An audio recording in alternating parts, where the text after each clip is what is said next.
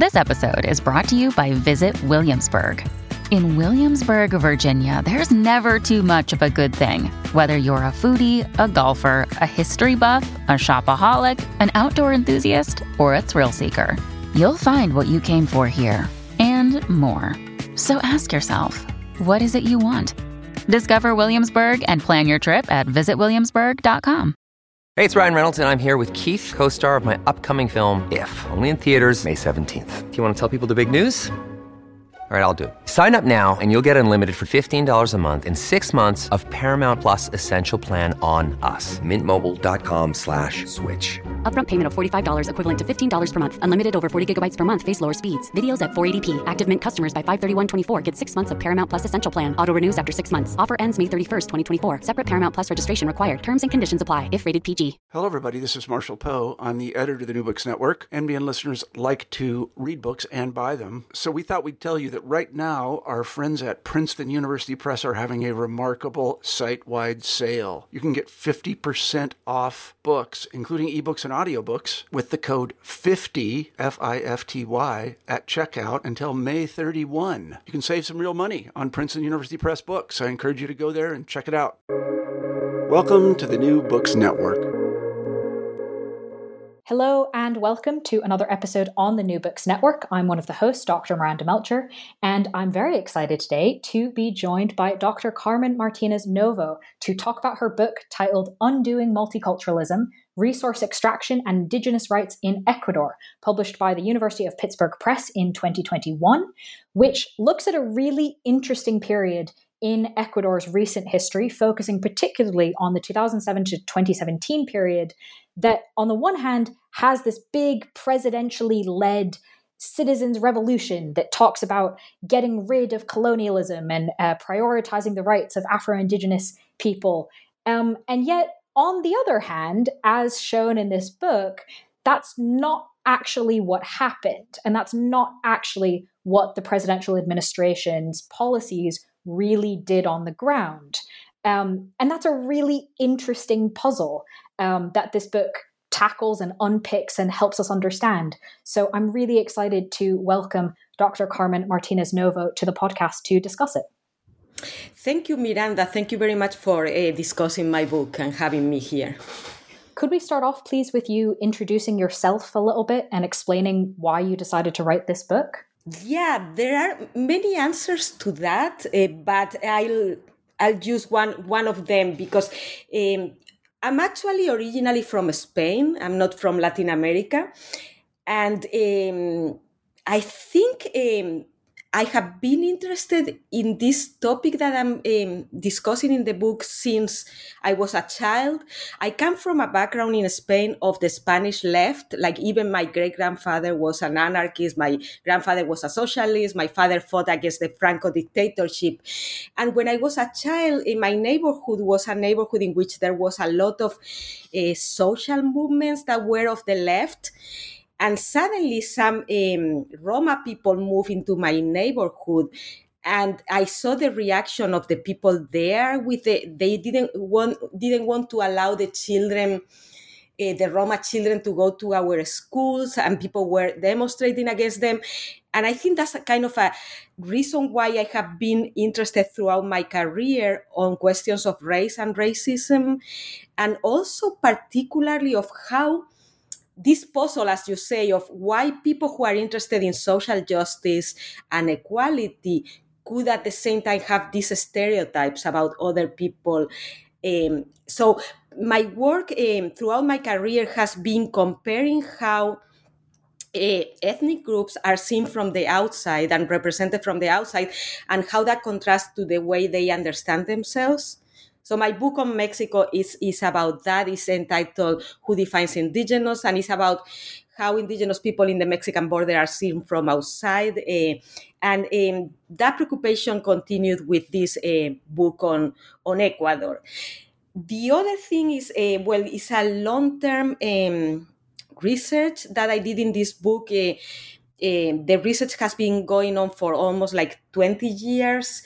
Uh, and um, I started in the neoliberal period looking at uh, what has been called um, neoliberal multiculturalism, the question of um, pro-ethnic policies uh, uh, under this kind of extreme form of capitalism and I was always very critical of them and always look at the tensions uh, during that period. But then I was in Ecuador when Correa was elected, and um, I, w- I went through all the transformations there. I was living there at the time, and um, it was very different different from the earlier period, and it was very paradoxical, as you said. Very, it, one thing that caught my attention, and that's kind of a long term preoccupation of mine, is the contrast between what it seems and what it actually is.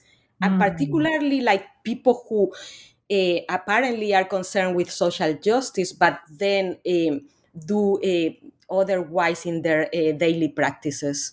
So I think that's that's part of the reason why I decided to, to write this book, in which a very important part of the book is to look at indigenous issues from outside and inside, from uh, the sites of power and from uh, the uh, native communities at the same time, and contrast those two points of view.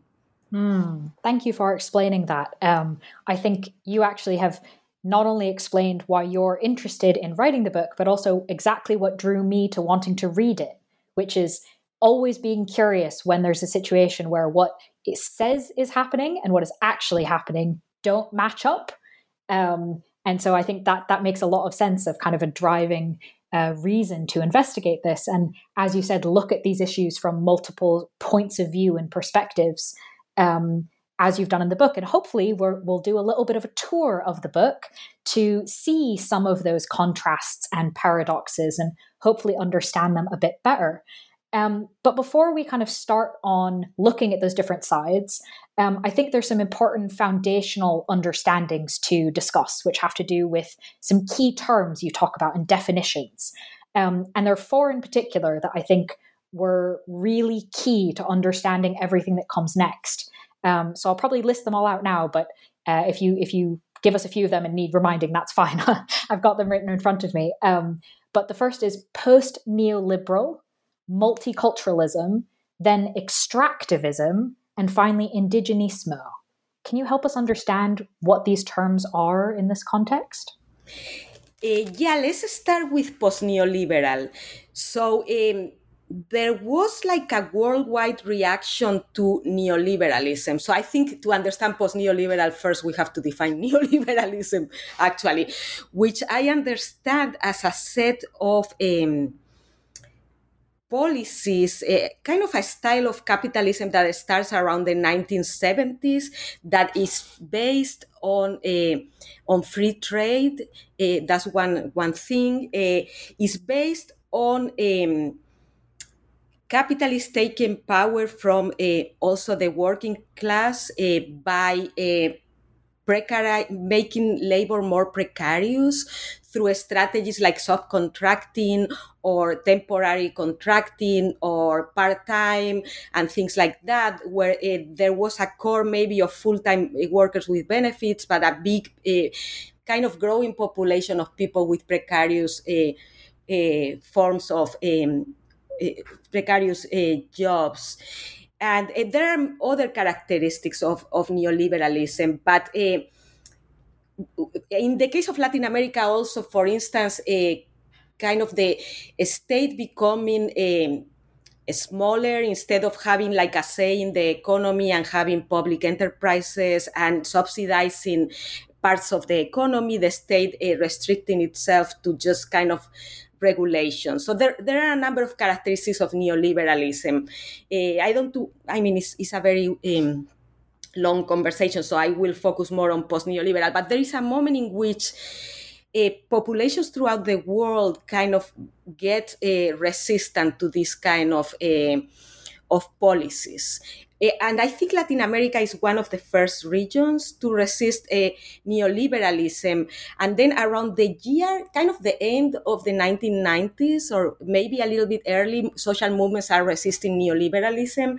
But at the end of the 1990s, uh, a number of governments are elected that are of the left in Latin America. Some people call them the pink tide or the turn to the left or socialism of the 21st century.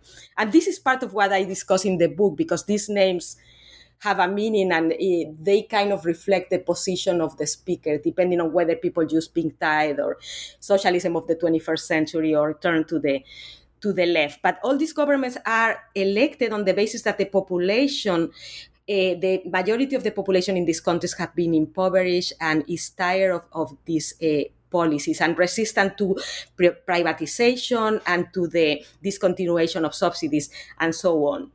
That's Latin America. In the case of, um, I mean, that's kind of a worldwide uh, discussion also, because in the case of Europe and the United States, there is also movements around, and that gets stronger around 2008 with the 2008 um, crisis in which you have movements like um, the Indignados in Spain or Occupy Wall Street in the United States or um, the movement in Greece uh, of uh, Agasti Komenoi. I'm, I'm not sure if I'm pronouncing correctly, but all these kind of left wing movements that are looking for alternative uh, ways.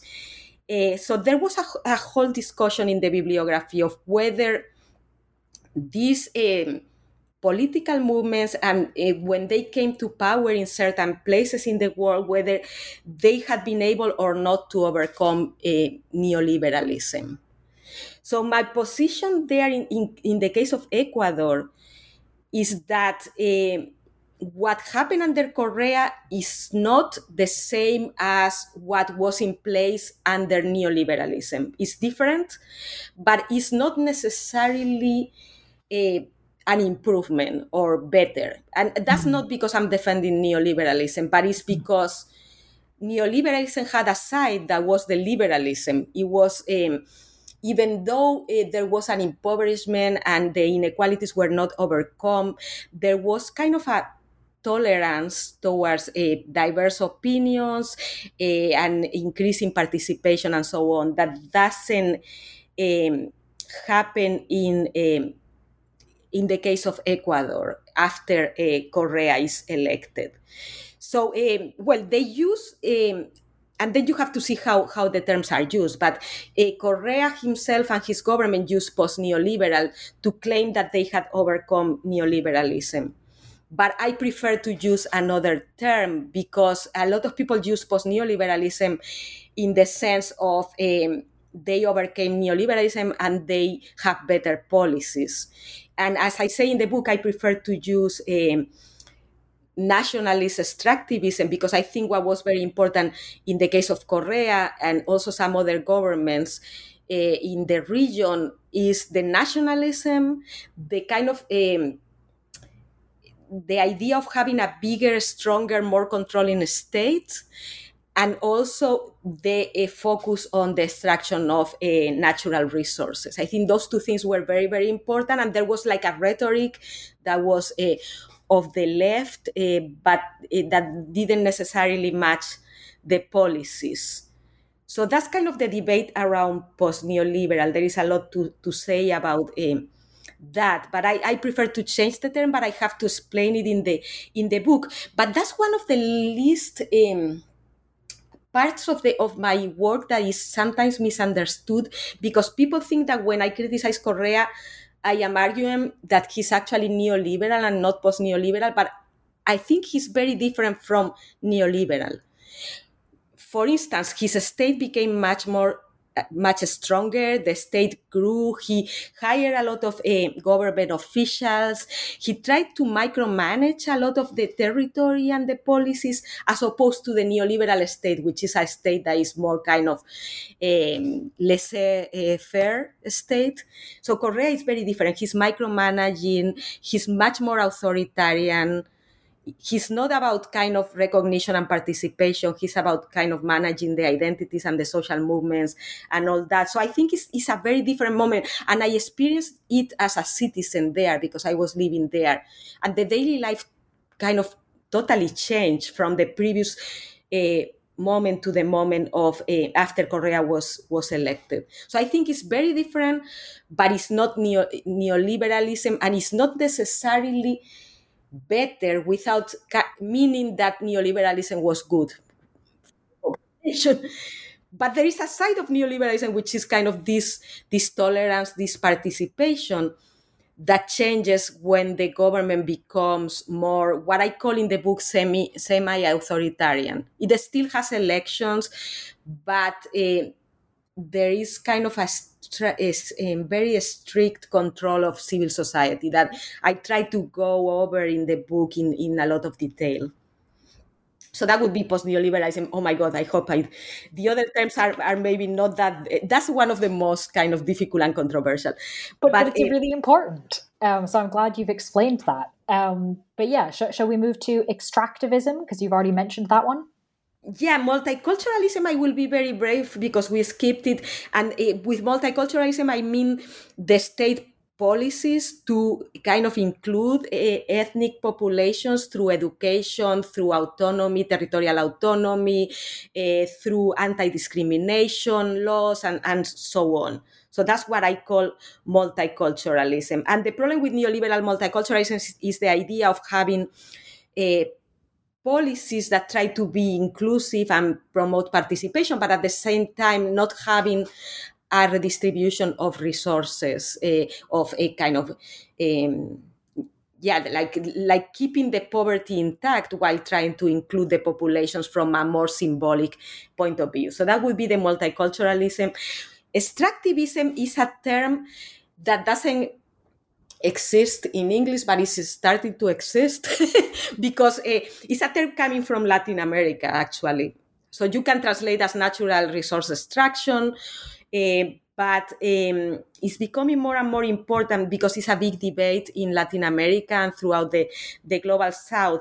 It's basically it has different definitions, but one of it, like the street definition, is a system based on the in which kind of the whole state and society is focused or depends on the extraction of a few natural resources, like basically oil and mining. Sometimes, in the case of Ecuador, is copper, but it can be uh, some other things. It can be natural gas or it can be um, coal. And the idea is that how that uh, focus on the extraction of natural resources it goes beyond kind of what happens in the sites of extraction or it, it, it, has many different repercussions in, in society. It changes as many people have studied before like it changes the political dynamic. When a government doesn't depend on the taxes of citizens but it depends on um, on the revenues from resources it doesn't have to negotiate as much with society and that's coming from uh, some political um, theories. Um, or um, there are many, many other uh, sides. And uh, some people have argued that um, we have to have like a wider view of extraction of natural resources, not only kind of focus on what happens in the particular places where uh, mountains are kind of uh, blown away to extract coal or where uh, oil is extracted and pollution is left there and people get sick and so on. That's one very important side of it. Then you have climate change, which is which is a really a central side of it. But there are other effects at the societal level, and that's what I'm trying to to look at. Uh, some authors argue uh, about kind of whole cultures of extraction. And sometimes extraction happens in rural places, so urban populations are not that aware. Although I think younger people uh, and in general, kind of, we are becoming much more aware of climate change and, and the effects of extraction. but um, there, there are many that are not um, that um, kind of um, clear cut for instance, how, how do you connect extraction of natural resources to intercultural education? Well, I, I do the connection in, in the book because intercultural education is the way indigenous people raise their political consciousness and their cohesion as a group, and it strengthens the social movement. And then the social movement is a movement that fights extraction. So, but some of the things are not obvious. So I wanted to raise that, that idea so I look at extractivism in a narrow sense as the extraction of a few resources because actually what happened interestingly under the turn to the left in Latin America is that those countries uh, became much more dependent on one resource, maybe on, on oil or mining and so on. Um, they kind of uh, reprimarized their economies. They became much more dependent than before, which is also kind of paradoxical because the left has always argued that extraction pollutes and that extraction exploits workers and that is controlled by transnational companies or by the states. So it's very interesting that the left would be pushing this program. But on the other hand, is how they uh, finance their governments. And there is another side that is interesting.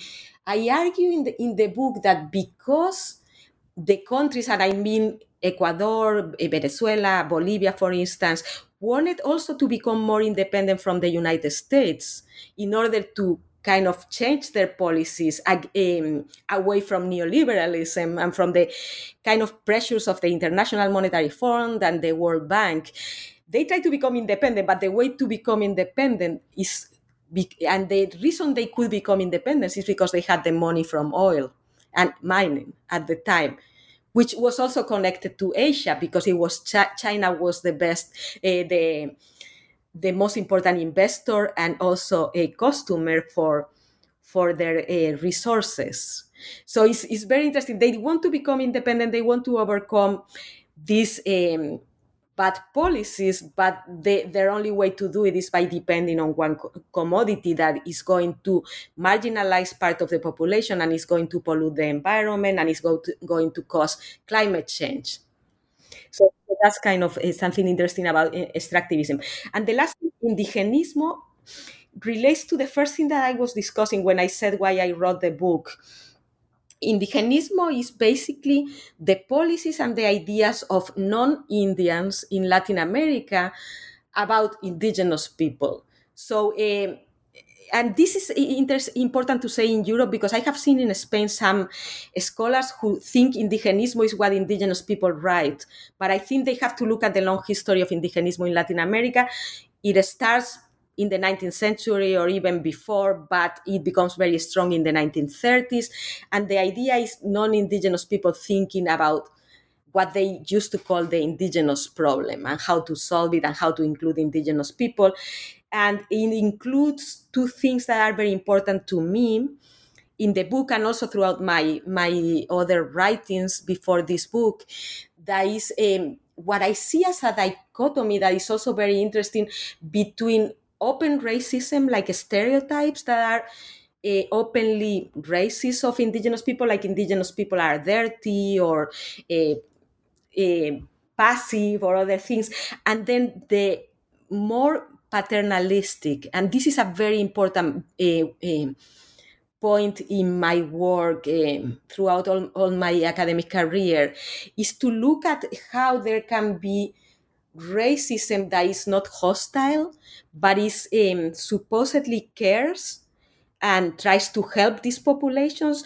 But the way of helping the populations is by um, constructing them as basically children and minors that need to be helped, therefore as inferior. So I look at the racism there, but very often it's not taken as racism because it's supposed to be care and, and concern and love for these uh, groups. So that's something that, that I think is really key. It comes from the colonial legacy. It comes from the hacienda, from the, the way the society was structured in colonial and post-colonial times. And I think it's key to understand interethnic relations in Latin America. And I also think it has not been studied enough because of the lack of focus of many of us uh, scholars on the people on power. We have mostly focused on the subaltern populations, on the uh, vulnerable or on the disempowered, and not so much on those on the white populations and the ones that are in power.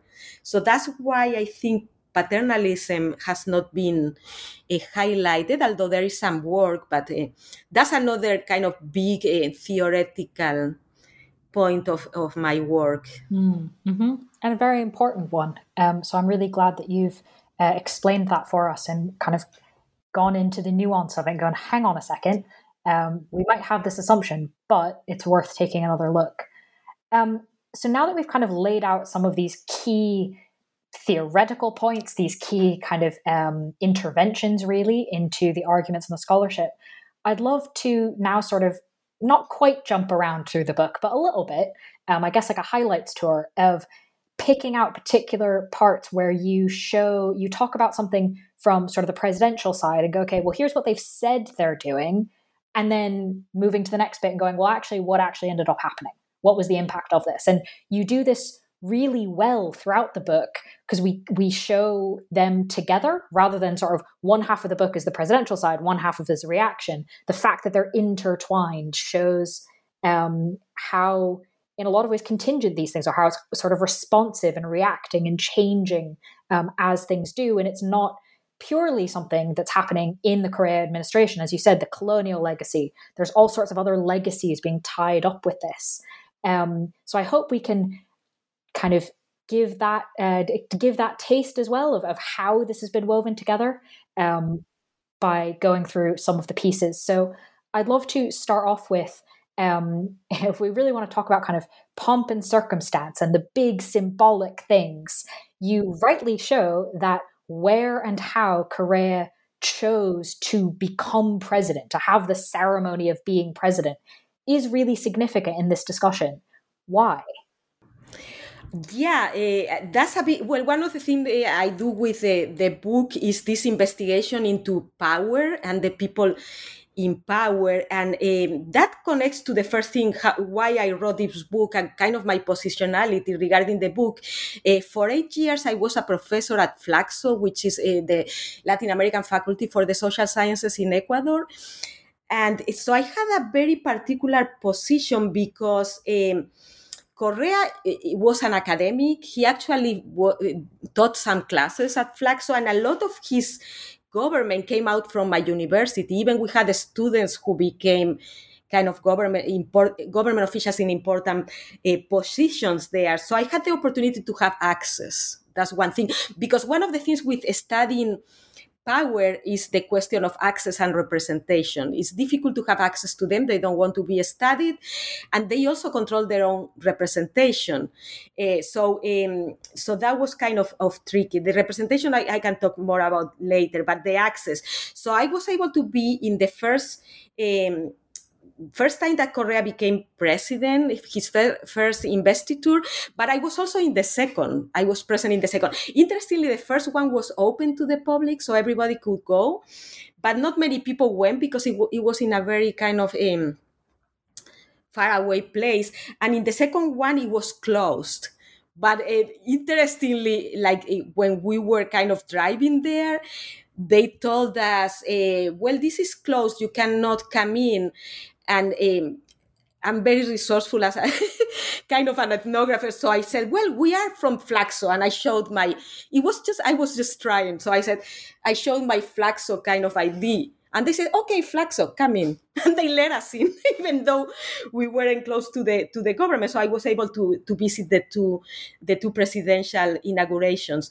The first one was eh, very interesting to me because at that time it, we weren't yet sure of what, what would go on. But I was also lucky because before Correa decided to do it in a very particular community, it's a community in the highlands that is populated by indigenous, by Quechua speaking peasants, people who speak Quechua and also um, Spanish.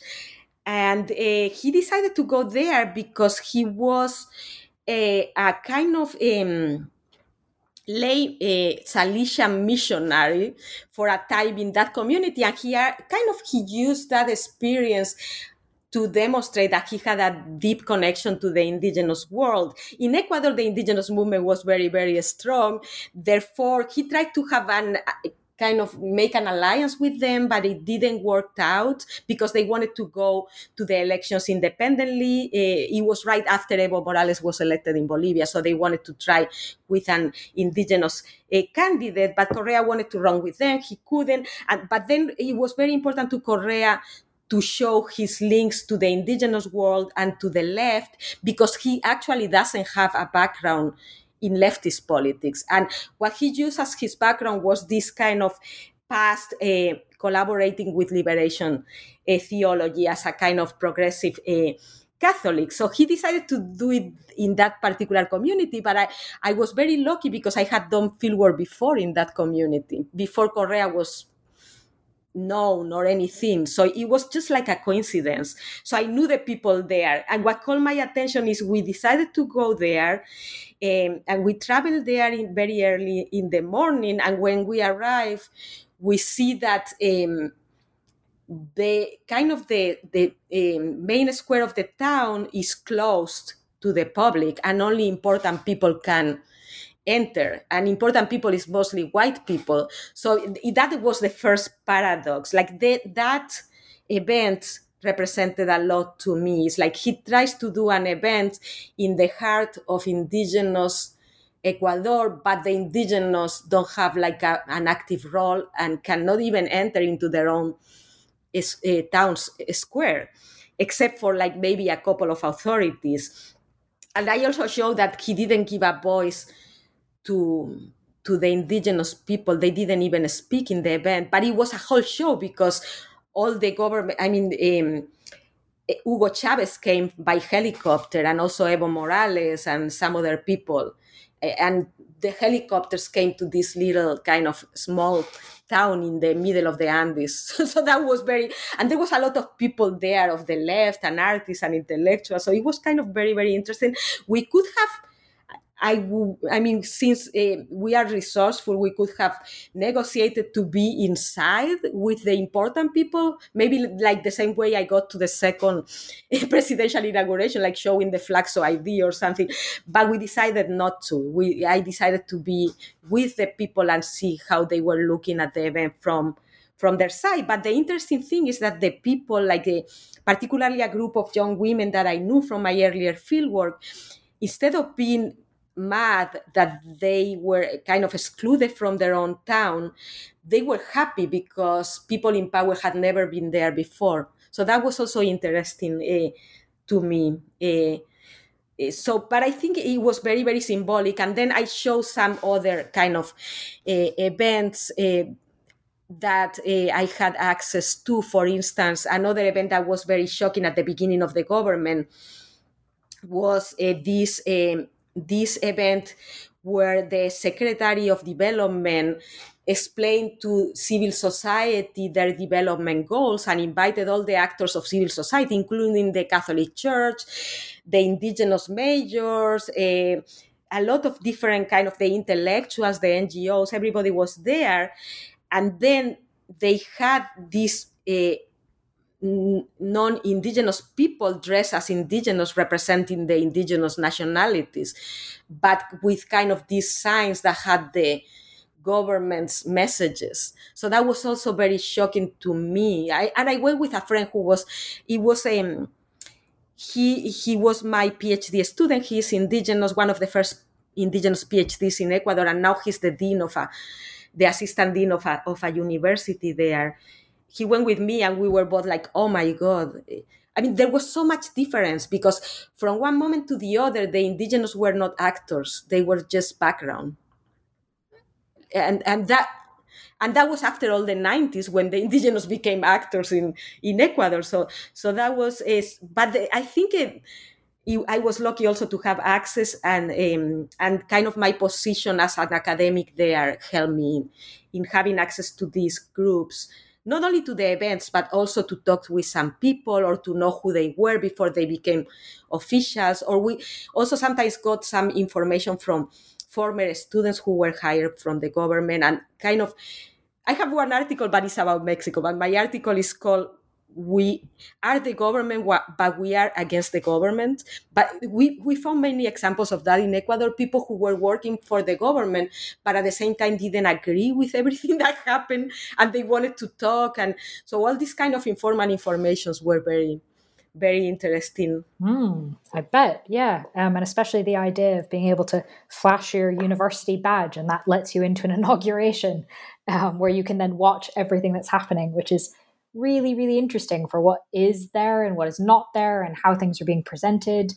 Um, but it goes beyond the sort of symbolic side. You give a bunch of examples in the book of how the actual policies of the Correa administration um, marginalize indigenous groups, uh, people, and movements. And one of the aspects that I thought was really interesting because it can often kind of go under the radar is the use of the census and population statistics, right? This can often be like a back office, oh, that's boring, you know, doesn't necessarily make the headlines. Um, but you show that this actually has a really big impact in Ecuador. So I'm wondering if you can tell us about how these things were used to marginalize indigenous indigenous movements under Correa. Yeah, that was very interesting. And sometimes research happens by coincidence, as I said for the events, but uh, there was an, an, academic who asked me to write something about the census, and it's something that I hadn't thought about before. But there was he was writing kind of a, a special issue about censuses in Latin America, so I started to work on it because uh, it was kind of um, something that um, this group decided to do. It was not something that I had thought about before because, as you can see reading the book, I'm not a quantitative researcher, I'm mostly qualitative. I'm an anthropologist. But um, yeah, I started to do the research on the census and I started to see so many interesting uh, things happening in in Ecuador. In, in, terms of Correa, well, there were different uses of the census. Um, one uh, was um, this well this whole debate in ecuador about the undercount of the indigenous population which was very another paradox. Ecuador is seen from outside as an indigenous andean heavily indigenous country. Uh, for decades and decades everybody has repeated that 40% of the population is indigenous. And then when you have the census uh, the population, uh, the numbers of indigenous are very, very low depending on what you use, whether you use language or you use a self um, identification. But uh, particularly, and the self identification, well, Latin American governments have used language for a long time as a way to count indigenous populations. And I look at the history of why Latin American governments do that. And that goes back to the early 20th century when they decided that, uh, kind of in opposition to the Nazis and biological racism in Europe, uh, Latin American governments, particularly under the leadership of Mexico, uh, and the Mexican Revolution, they didn't want to focus on race. They wanted to focus on culture because they thought focusing on race was racist and was colonial. So that's why they use a language, although sometimes kind of culture and language are proxies for, for race, and many people have, have discussed that. But even with language, the, the numbers were very small. And um, under Correa, uh, they introduced, uh, well, a little bit before Correa in 2000, they introduced self identification, which is something that the United Nations had been pushing and is also is not also only coming from United Nations, it's coming from indigenous movements themselves.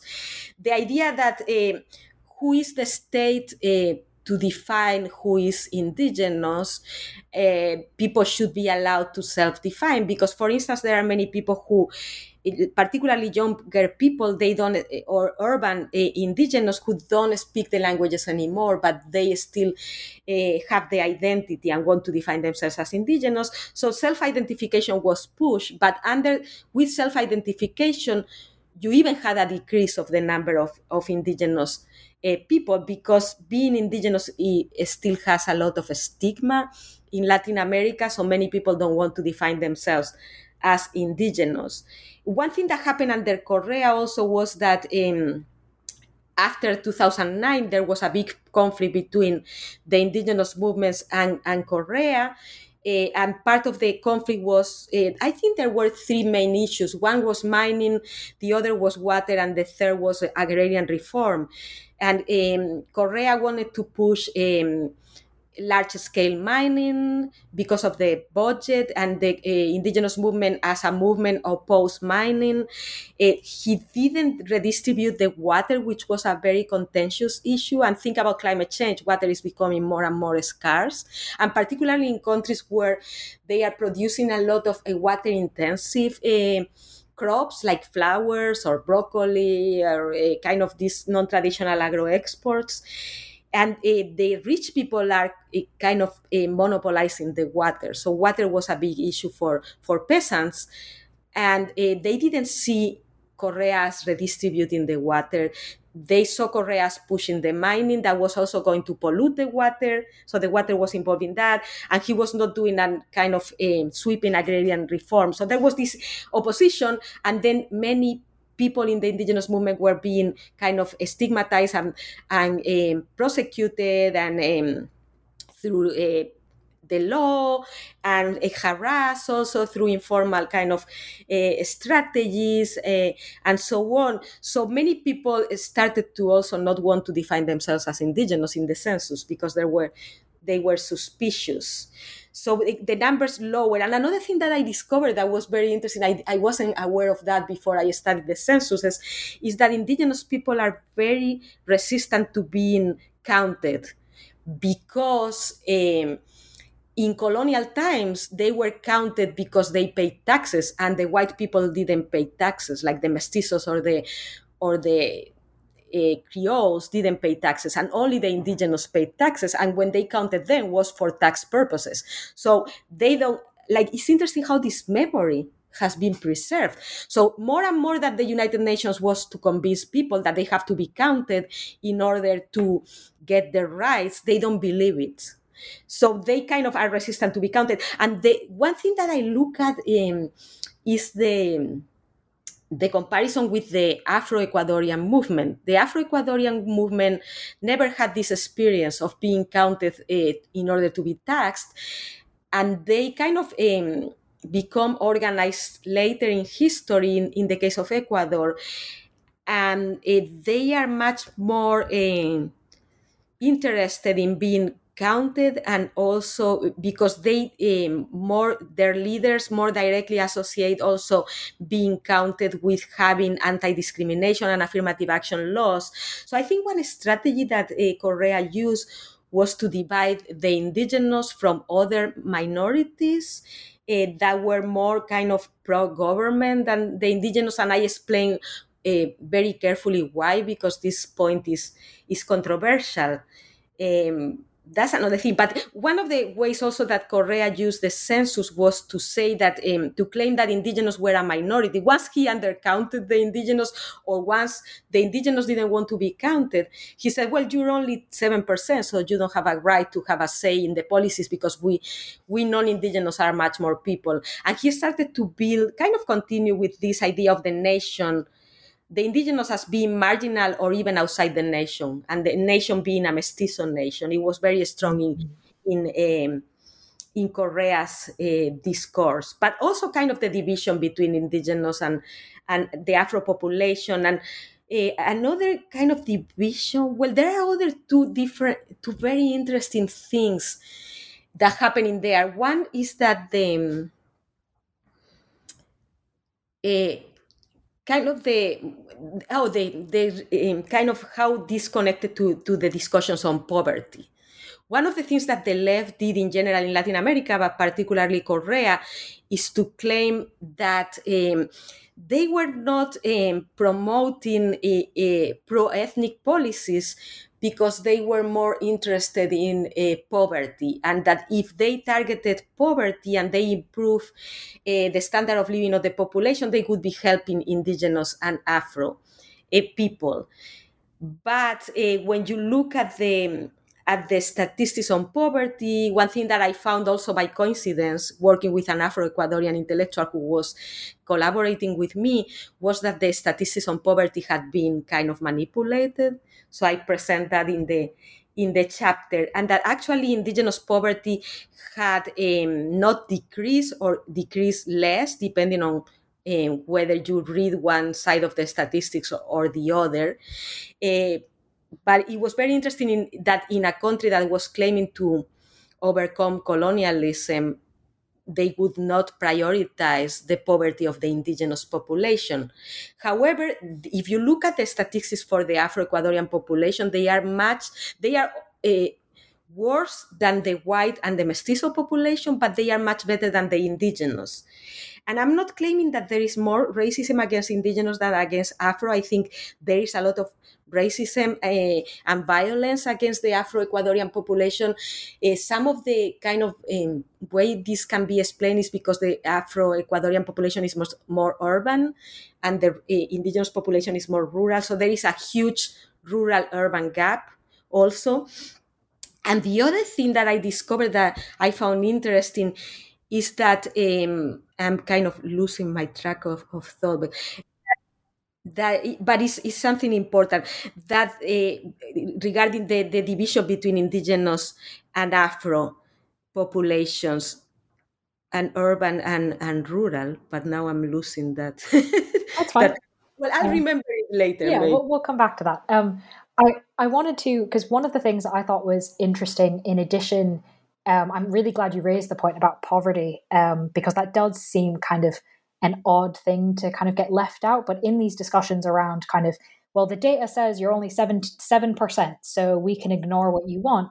You show in the book that one of the other outcomes of this um, sort of reframing of whose opinion counts, whose voice counts in public debates, was around education um, and that this had some really, really big impacts, particularly around policies for intercultural bilingual education, the EIB system, um, that was dismantled under Correa.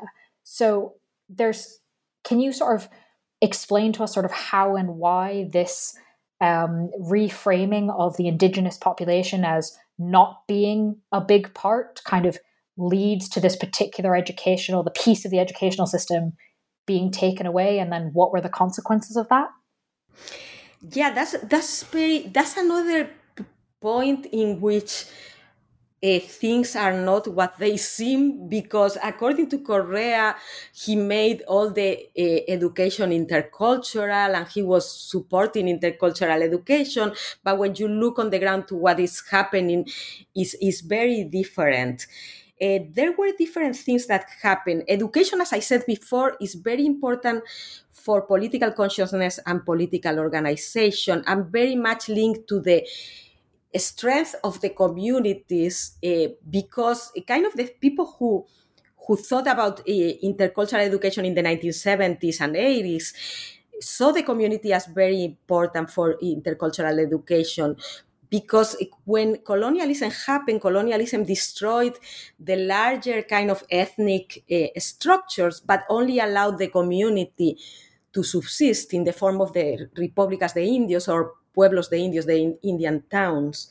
So it was kind of the only kind of a form of indigenous identity that survived colonialism. So it was very, very important as a as an institution to preserve the language, the culture, and the social organization.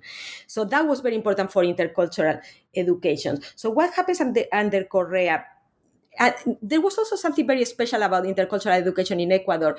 It was the only system in Latin America that was autonomous uh, from the beginning when it was created. So the indigenous organizations were able to hire the teachers to uh, develop the curriculum, uh, decide on their on their own system of education, which has to do with the particular history of Ecuador and how how the system started. Uh, and obviously, the indigenous people were working with their allies on that the Progressive Catholic Church, the ethno-linguists, the anthropologists, uh, some uh, kind of advocates that were working with, with them.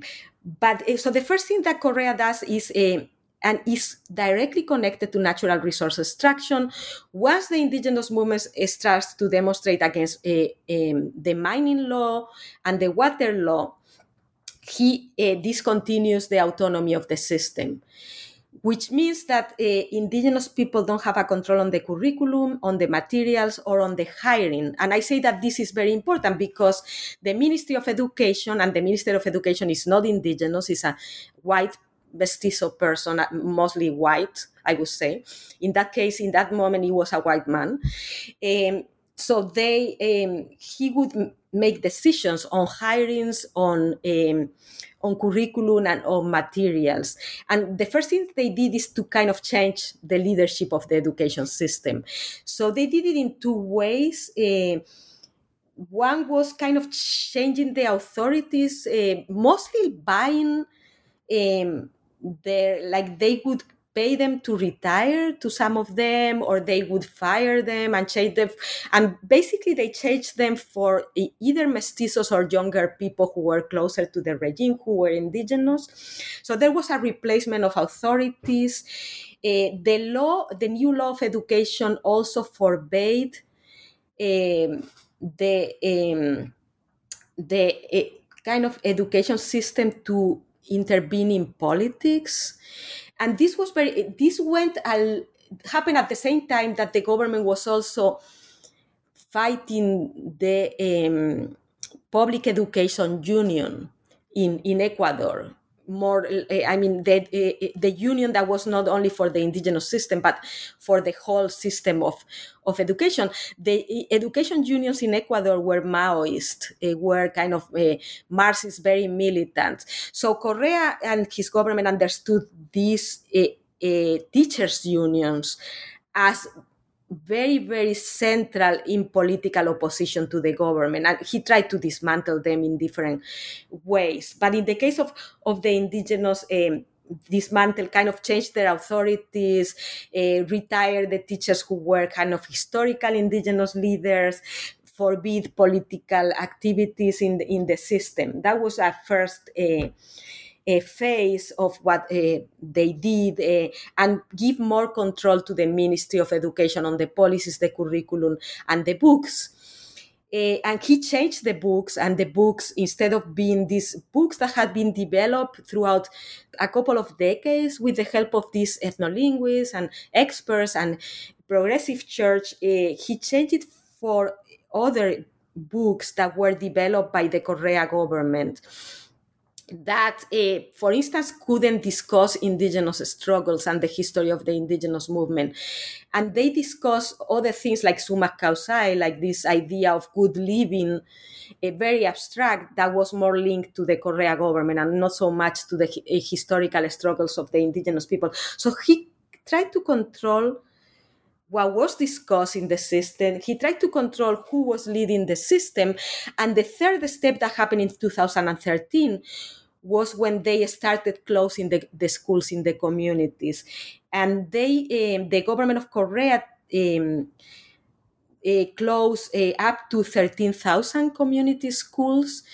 The idea was that the community schools were bad quality, were uh, escuelitas de la pobreza, he called them, like poverty schools. And the way they did it is the ministry decided to close every school that had only one teacher for all the different grades or that had that where teachers had less than 25 students per teacher so all the smaller schools were closed and this meant uh, all the schools in the rural in indigenous communities and in the rural world and uh, well according to them they were not closed. They were consolidated. So the students were relocated to larger schools. Many of them called schools of the millennium and that relates to kind of United Nations Millennium uh, Goals. This, and the idea of the of these larger schools was that they would be higher quality because they had more technology uh, and they were larger and they had more teachers and better prepared teachers and uh, but interestingly a lot of these schools were located in bigger towns which were mestizo towns so what you had is indigenous children having to walk for two hours or, or more. So you were a child and you had to, you were a five-year-old or a six-year-old or a, a 12-year-old, you had to walk from your community two hours to school in the morning and come back two hours more of, of walking. So that was one effect. I mean, it was dangerous for the kids because sometimes um, my informants or collaborators argued that these people decided on the colon- these people from the from the ministry decided on the colonization with a GPS. They had no idea of the territory, so the kids had to cross rivers or mountains or very uh, dangerous roads and stuff like that uh, to go to school. Uh, so this was one side. The other side was nutrition, like kids in communities, the mothers came to the schools and brought nutritious food for the kids. but if they had to go two hours away, the kids were just like eating junk food or not eating at all during the whole school day until they came back home at night. So they had it had an in, impact on nutrition that one of my my indigenous PhD student has uh, studied more more closely, and many many other sites. But ultimately, what happened is that since there was no school in the community, people just migrated because they wanted their children to go to school. So if they had family in the capital of the province or they had family in Quito, they just left the communities. And there are some maps that you look at that are incredible. For instance, some maps of the northern Amazon, and you see all the schools that w- disappear, and they are leaving whole oil blocks empty of people. So the other i mean i didn't make this connection it was a liberation theology priest that made it for me and he said these areas are getting depopulated and are being open to the companies and this and then i look at how they specifically uh, the Correa government also targeted communities that were resisting mining and, and other things. So there was like a, a real attack on communities themselves, and the communities were kind of the the uh, center or the way in which the indigenous movement had been so strong in Ecuador. So that's some of the of the things that happened, and I have to also credit some um, some Ecuadorian scholars, particularly women who who work on. Um, who work on education at Universidad Andina, uh, Rosemarie Terán and, and Soledad Mena, who were the ones who made me aware of it. It was almost like a cultural genocide that was happening, but uh, we academics uh, outside of Ecuador had not seen it until the, the uh, people working in Ecuador made us aware of, of that. Mm. Well, thank you for making even more of us aware of that um, through the book and obviously through discussing in the interview. Um, it's really helpful to see how all the pieces go together and really understand um, some of the yeah what, what what's happening. It's not certainly simple um, so thank you for explaining it. And on the subject of things that are not simple, um, I want to, as we get towards the end of the interview, kind of circle back a bit to something you mentioned at the beginning as something you've been interested in throughout your research um, around the idea of sort of the spectrum of racist speech and behavior and policy from things that are really openly racist to things that maybe don't get seen as racist, but really can be and have some really problematic impacts.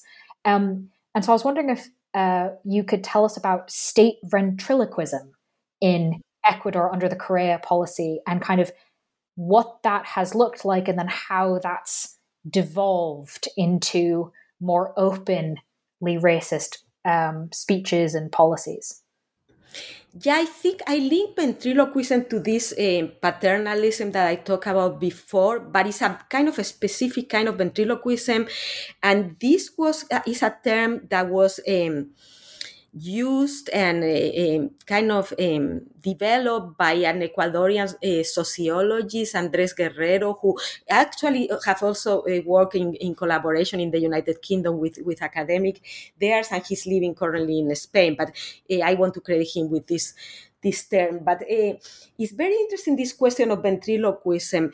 Um, and it's very common. I also saw it in Mexico before because I did my my previous book is, is on Mexico, but they didn't call it ventriloquism. So the term is, is coming from the Ecuadorian social science. Uh, is this idea that um, non-Indians have kind of the the right and even the duty to talk for indigenous people. But this dynamic renders the indigenous as passive non actors and silent. And I trace this uh, this uh, idea to the colonial past, uh, and also kind of Andres Guerrero does that, when uh, indigenous people uh, were um, defined legally as minors who could not represent themselves or speak for themselves. And this is kind of the origin of the whole paternalism, the understanding of indigenous as minors. Think about, for instance, Brazil, in which indigenous people of the Amazon were legally defined as minors until the, the Constitution of 1989. So this this has gone on in Latin America legally until very very uh, recently. One of my ideas about um, racism is that it's not only prejudice that individuals hold in their minds but has like a legal basis so that's one of the things i, I want to demonstrate in the book uh, the definition of indigenous as minors comes from legal definitions in uh, laws of uh, the Indies in in kind of the colonial uh, past of Spain and, and, Latin America, and also this. Um, definition that is colonial but persists in the 19th century of calling indigenous populations miserable.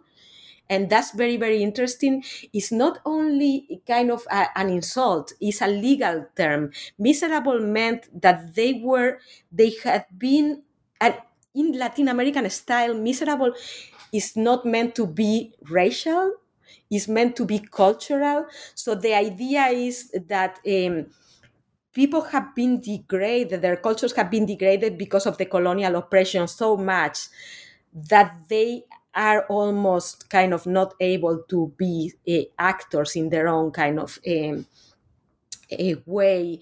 And it's also about kind of language um, like unintelligible or illegible language is about degradation of this population because of oppression and um, the question of them not being able to represent themselves legally and having to be represented uh, by by uh, non-indigenous. Uh, and the Correa government used that uh, or that kind of legacy had an impact in the Correa government. The Correa government claimed to represent indigenous people, and many people outside of Ecuador and inside believe that there is a continuity between. Um, between the Correa government and the indigenous uh, movements. Uh, and that's where I also talk about academics and their role in all this, in kind of legitimizing these, these governments. So, this idea of the sumak kawsay, the good living uh, for the Correa government involved the almost their right to represent indigenous people. Uh, because they were supporting in their development policies supposedly an, an ancestral Andean concept of way of life, um, which was very vague, as I demonstrate in the in the in the book. So there was kind of this dichotomy between not accepting indigenous as actors, um, harassing their organization, harassing their leaders. Uh, prosecuting and repressing them when they wanted to fight against uh, mining or for the distribution of water and land, and at the same time claiming to represent them, which was very perverse in a way. And that's one of the dichotomies of the of the of the government, which you also find in interesting and sometimes different ways. Let's say in Bolivia too, where um, Evo Morales was uh, talking internationally uh, against extraction and uh, against for kind of better policies to to improve climate change, and at the same time was uh, promoting uh, natural resource extraction in his own country and fighting indigenous groups that were resisting extraction. So you have these these two things talking for and at the same time not accepting them as um, as actors.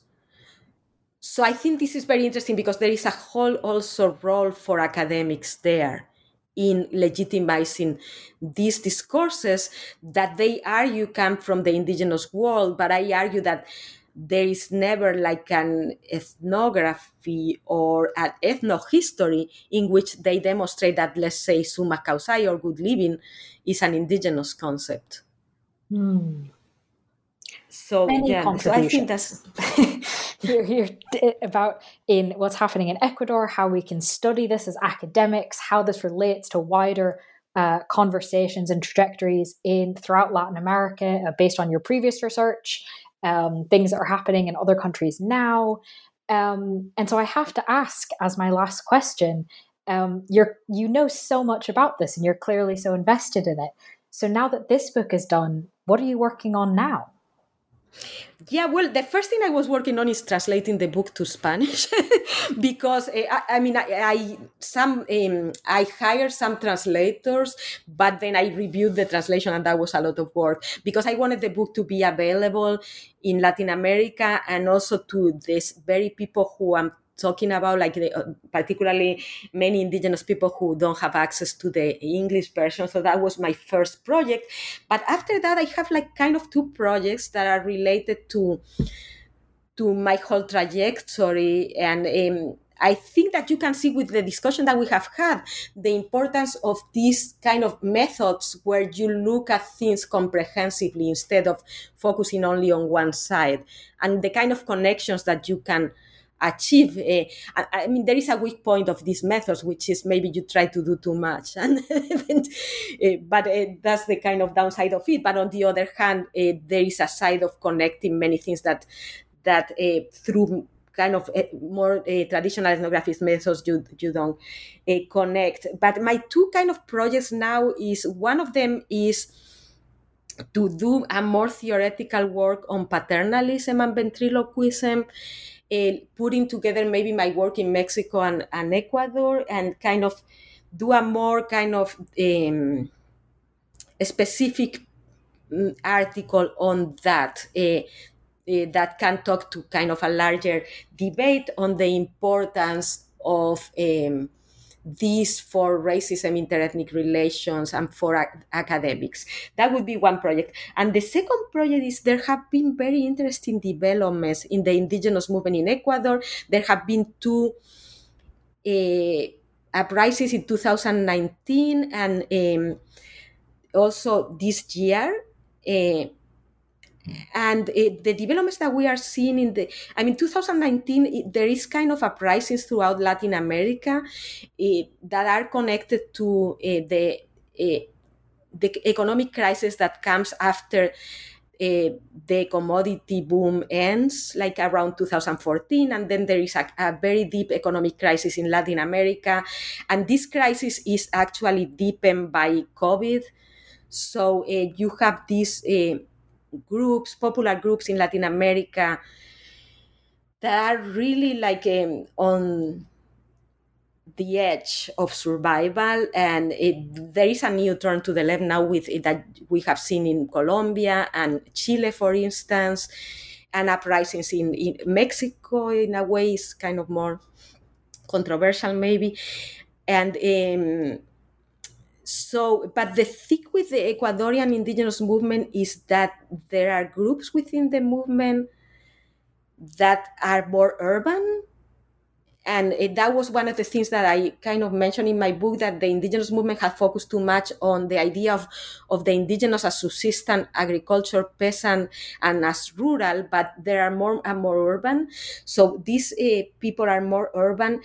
And also, so they are the leader now, Leonidas Iza, is young, is urban, and he's more willing to ally with urban popular groups, but they are also more open to violent kind of strategies as opposed to just uh, I mean, the indigenous, the, the historic indigenous movement in Ecuador eh, is very much linked with liberation theology and with um, passive, uh, kind not not passive, but uh, pacific ways of resistance coming from the ideas of Gandhi and Martin Luther King.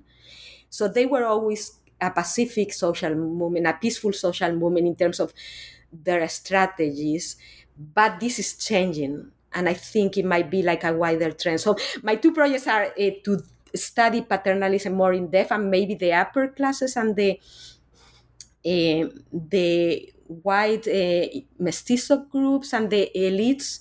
I do teach a class this semester entitled Latin American Elites, but the other project is uh, to look at these changes on uh, ethnic movements becoming more urban and maybe more open to violent tactics, maybe because of this very, very deep economic crisis that uh, uh, is going on after uh, the end of the commodity boom and then after COVID. So the, those are my, my two ideas now. Very interesting um, and very much building on your work so far, um, which is super cool because there's clearly a lot to unpack there and investigate. Um, so while you are off working on both of those projects, Listeners can read the book that we've been discussing, uh, titled Undoing Multiculturalism Resource Extraction and Indigenous Rights in Ecuador from the University of Pittsburgh Press in 2021. Dr. Carmen Martinez Novo, thank you so much for being with us on the podcast. Thank you very much, Miranda, for, for reading the book, for your very good questions.